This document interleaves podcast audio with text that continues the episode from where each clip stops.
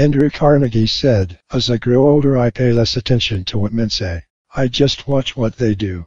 It really is as Henry J. Kaiser pointed out, if your work speaks for itself, don't interrupt. And if it doesn't, it doesn't matter what you say. When all is said and done, people may doubt what you say, but they will believe what you do. Lewis Cass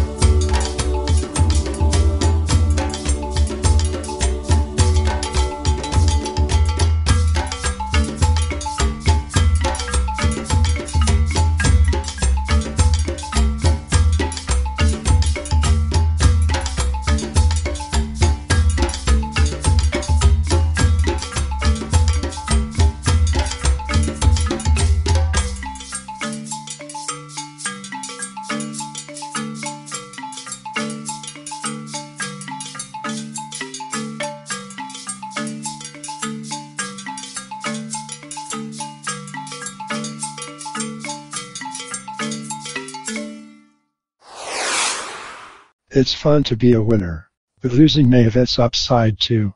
For example, Walt Disney said, You may not realize it when it happens, but a kick in the teeth may be the best thing in the world for you. What do you think about that? Was Walt right or was he just trying to rationalize those broken teeth? Woody Hayes evidently agreed with the Cartoon King. There's nothing that cleanses your soul like getting the hell kicked out of you. As tempting as it is to side with Walt and Woody, Dr. Seuss had a far better soul-cleansing strategy. I have heard there are troubles of more than one kind. Some come from ahead and some come from behind. But I've bought a big bet. I'm all groggy you see. Now my troubles are going to have troubles with me.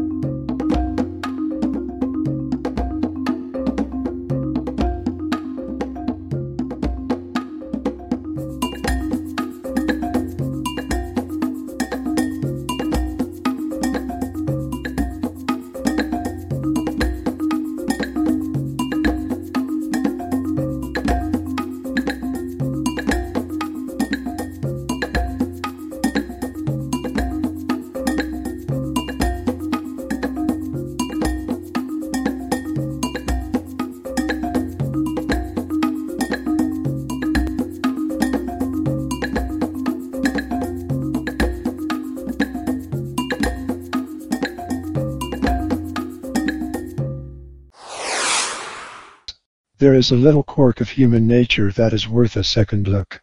We seek out advice and guidance, we consult with experts, and may even peruse a few volumes in the library, hoping for insight and wisdom. As a result, we assimilate the best available ideas in thinking about our problem or issue. Do we then act based on all of that fine knowledge? Well, usually we do.